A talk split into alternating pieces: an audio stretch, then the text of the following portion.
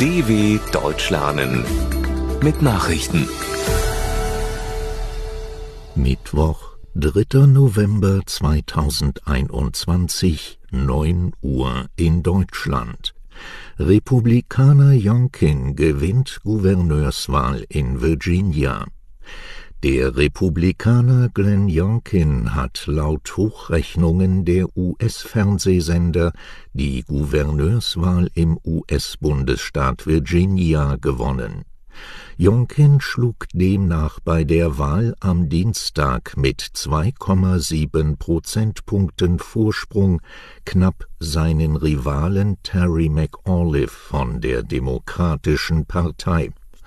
Die Gouverneurswahl galt als Stimmungstest für US-Präsident Joe Biden und seine Demokraten. Die Niederlage McAuliffes im bislang demokratisch regierten Virginia ist eine schwere Schlappe für die Demokraten. Der 64-jährige McAuliffe hatte in Umfragen lange klar vor Youngkin gelegen Zuletzt hatte Youngkin aufgeholt. USA starten Corona-Impfungen für 5- bis 11-Jährige. In den USA starten die Corona-Impfungen für Kinder im Alter zwischen 5 und 11 Jahren. Nachdem die Gesundheitsbehörde CDC eine Impfempfehlung für diese Altersgruppe mit dem Vakzin von BioNTech Pfizer ausgesprochen hatte, wurden noch am selben Abend die ersten jüngeren Kinder geimpft.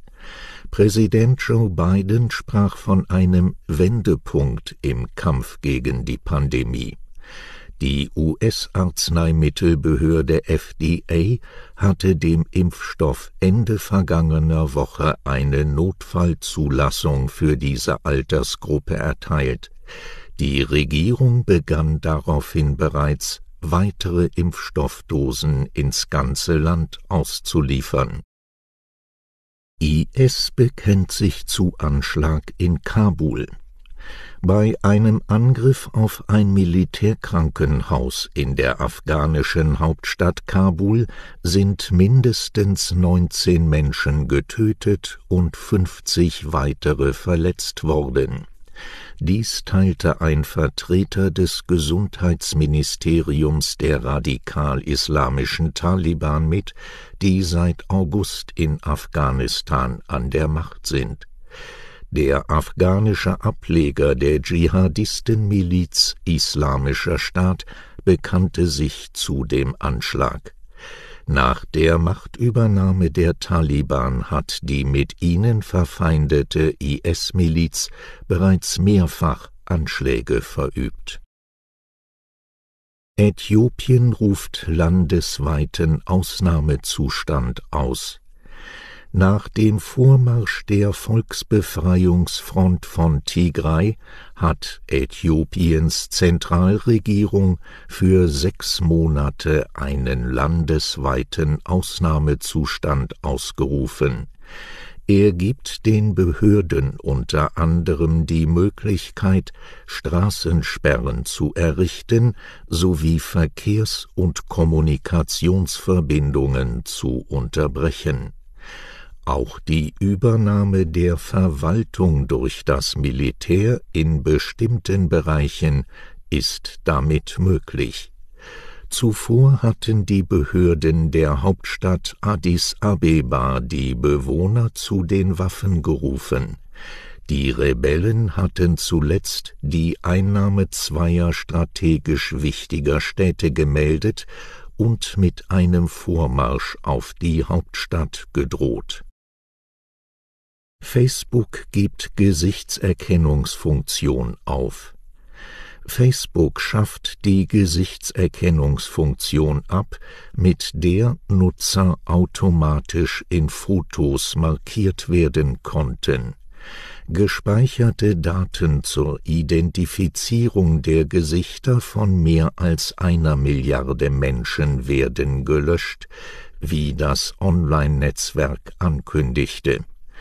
In der Gesellschaft gebe es Sorgen um den Einsatz von Gesichtserkennungstechnologien und Regulierer seien immer noch dabei, Regeln dafür zu entwickeln, hieß es zur Begründung. Facebook sehe aber weiterhin Einsatzmöglichkeiten für die Technologie, etwa für die Anmeldung bei einem Account oder das Entsperren eines Geräts. Niederländer müssen wieder Masken tragen. Die Niederlande haben wegen steigender Ansteckungszahlen die Corona-Maßnahmen erneut verschärft.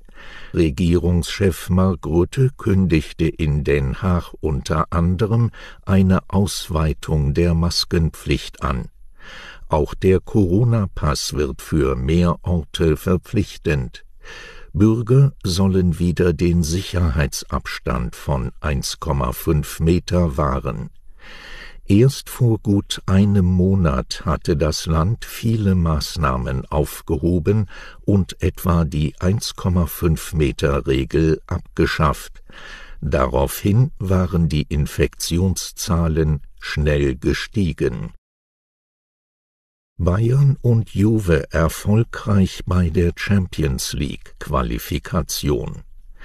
Bayern München hat dank eines überragenden Robert Lewandowski frühzeitig und locker das Minimalziel Achtelfinale in der Champions League erreicht. Bei der Rückkehr des zuletzt an Corona erkrankten Trainers Julian Nagelsmann gewann der deutsche Fußballrekordmeister gegen Benfica Lissabon klar mit 5 zu 2. Auch Juventus Turin konnte sich vorzeitig qualifizieren. Der italienische Fußballrekordmeister setzte sich gegen Zenit St. Petersburg mit 4 zu 2 durch. Soweit die Meldungen von Mittwoch, dem 3.11.2021. dw.com/langsame Nachrichten